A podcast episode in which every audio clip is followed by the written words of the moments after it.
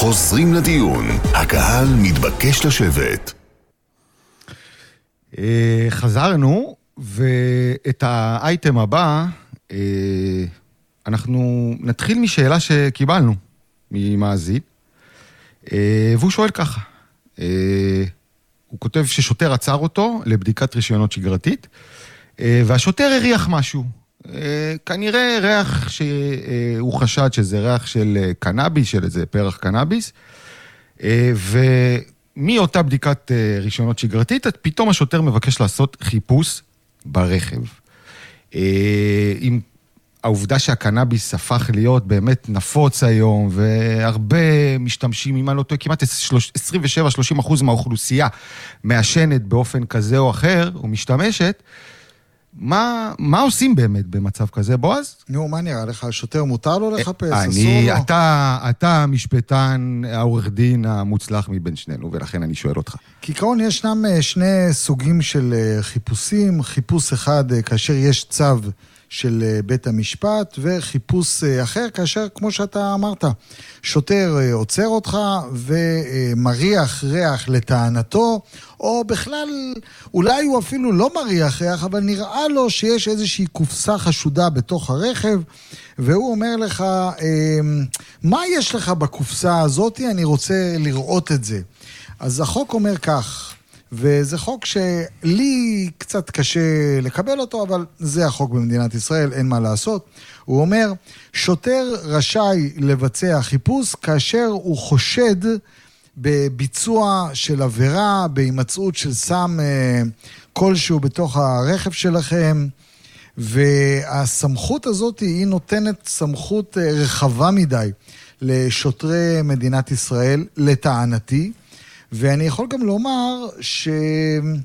איך אני אומר את זה במילים עדינות? שוטרי משטרת ישראל עושים כל מה שהם אה, יכולים לעשות. לאו דווקא תוך הקפדה על אה, שמירת זכויות החיפוש, זכויות האזרחים שיש במדינה, וכאשר הם מחליטים לבצע איזשהו חיפוש, הם כבר ימצאו איזושהי עילה לחפש, ואני לא כל כך בטוח שכדאי לכם להיכנס אה, לוויכוח אה, באמצע הכביש. זאת אומרת, בעניין. צריך לאפשר לשוטר אה, לבצע חיפוש כזה? לא, אני חושב שצריכים להיות די נוקשים עם השוטר.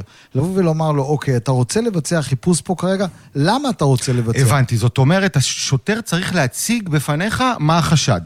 בוודאי. הוא צריך להגיד לך, אני מריח ריח חשוד. אה, שאלה, זו באמת שאלה מעניינת. ואם העיניים של הנהג אדומות, זו גם חשד? שוב, זה בדיוק העניין, שהשוטרים, כאשר הם רוצים כבר לבצע חיפוש, אז הם יבואו ויגידו, ראיתי אדמומיות מסוימת בעיניים של הנהג, לא נוכל להוכיח את זה, כי אם יום אחד יוגש כתב אישום, יבוא השוטר לבית המשפט והוא יאמר, כן, אני ראיתי אדמומיות, אבל לא הוצאתי את הפלאפון שלי וצילמתי, כי לא יכלתי לצלם. לא, השאלה אם אדמומיות למשל עולה עד כדי חשד שמצדיק חיפוש. או... הדמומיות בעיניים, איפה הגבול? אני לא זוכר כרגע שאני ראיתי הדמומיות בעיניים, אבל ראיתי לא מעט מקרים של הרחתי ריח של קנאביס, כאשר הנהג או הנאשם... או הלקוח שלי בא ואומר לי, לא היה שום ריח, הוא פשוט רצה לעשות איזשהו חיפוש. והיה, והיה חיפוש במקרה שאתה מדבר עליו? חלק מהמקרים היה, חלק לא היה, אבל אני סבור שכאשר אתם נמצאים נניח ברכב ושוטר רוצה לבצע חיפוש, אז אתם צריכים להבין קודם כל שחייב להיות לו איזשהו יסוד סביר לביצוע העבירה.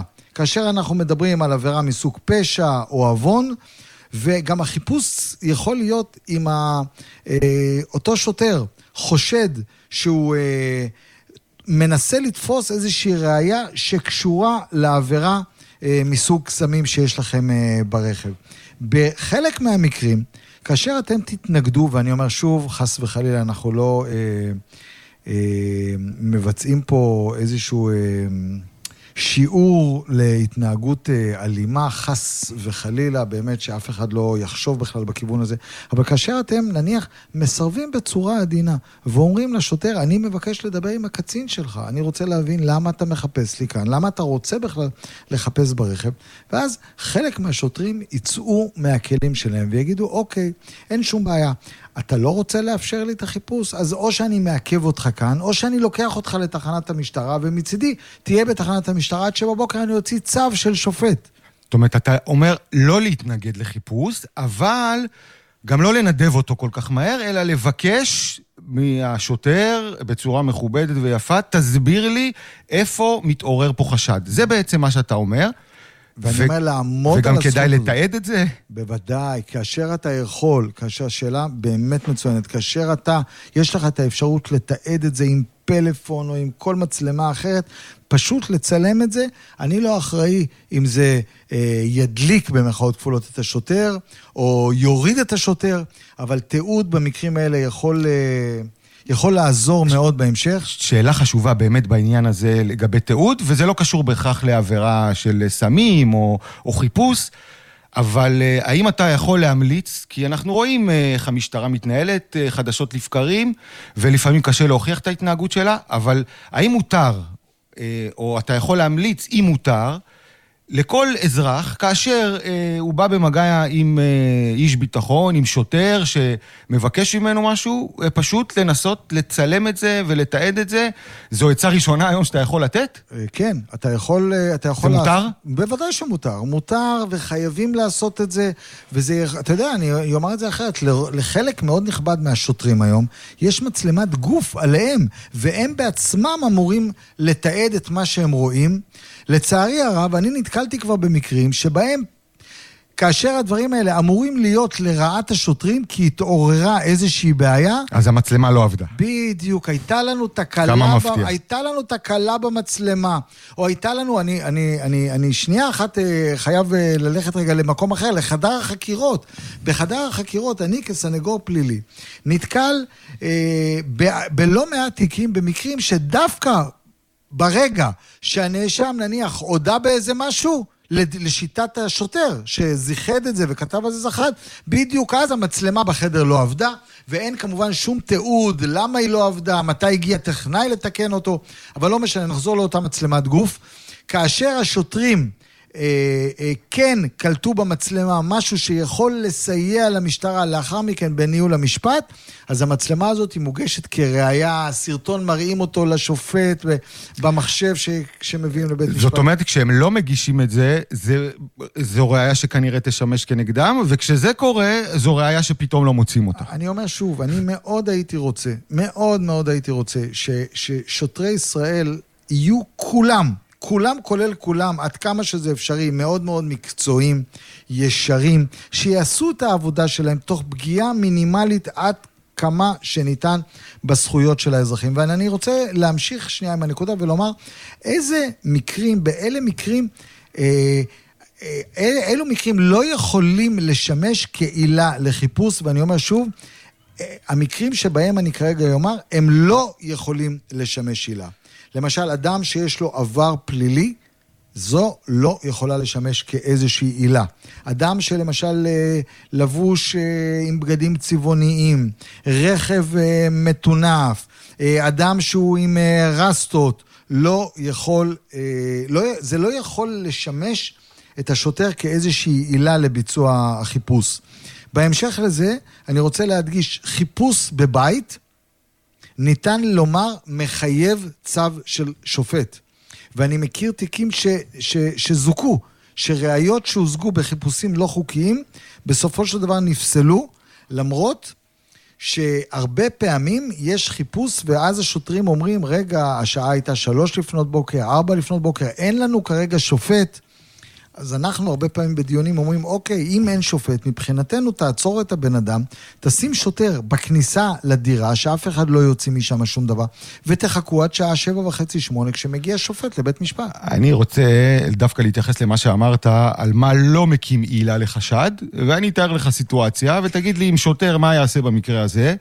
נוסע מישהו, עוצר אותו שוטר לבדיקת רישיונות, ורואה מישהו בלבוש כזה, שרוואלי, מרושל, הם יחסית אה, רסטות, אוקיי? בדיוק מה שאמרת. אז בוא, השוטר הוא בן אדם, הוא ישר עולה לו בראש, זה סטלן. בוא, בוא, אני יכול לתפוס פה משהו. אה, אתה חושב שבמקרה הזה הוא לא ימצא איזה סיבה אחרת להגיד לו? הרי הוא לא יגיד לו, בוא, אני, אה, רוצה, אני רוצה לחפש בגלל הרסטות. אה, אני, אני חושב חושב שדווקא המקרים האלה שפורטו בחוק, דווקא זה יכול לגרום לשוטרים להתחמק ממקרים כאלה ולמצוא סיבות אחרות, לא, לא, ולהמציא סיבות לחשד. שוב, אה, אני חייב להדגיש, איתי, זה לא מקרים שפורטו בחוק, בחוק לא נכתב לא, בפסיקה. וזה- לא, בפסיקה, כמובן. בפסיקה, אה, בפ- אה, זה הדין, מה שנקרא. ככה, אה, ככה צריך לנהוג. אה, אני אומר שוב, מה שכן צריך לעשות, וזה מה שאנחנו רוצים למעשה לומר, אני חושב שכולנו חייבים להבין את החוק בצורה אה, מסוימת. אני חושב שידיעת החוק והעובדה שאתם מראים לשוטר שאתם יודעים את החוק, היא יכולה רק, רק לעזור לכם. ו... ועוד דבר חשוב, פשוט להתקשר לעורך דין פלילי. מיד באותו רגע? כן, ברכב? מיד באותו רגע, להגיד לשוטר, רגע, תמתין, אני רוצה להתייעץ כן. עם עורך דין. ה- אתה- ואז פשוט בגוגל, גוגל לשים עורך דין פלילי, יקפצו לכם אה, נכון, עשרות אה, של צריך דין. להבין, ודיברנו על זה בעבר, הדקות האלה הן מאוד קריטיות אה. למי שעשוי להיות חשוד או נאשם. כל דבר שהוא יעשה בדקות האלה עשוי להיות הרי גורל, ולכן הוא צריך באמת... אה, קודם כל להתקשר לעורך דין, כדי לא לעשות את הטעות שאולי תיראה לו מאוד קטנה, אבל בסופו של דבר תפיל עליו אה, אולי אישומים ו- והרשעות שלא הגיעו לו. שיכולות היו להיות להימנע. להיחסך, כן. ורבים, רבים מאוד מהעורכי דין הפליליים, הם פשוט עובדים 24/7. הפלאפון אצלהם פתוח גם באמצע הלילה. ו... וזהו, ועד לכאן הנקודה.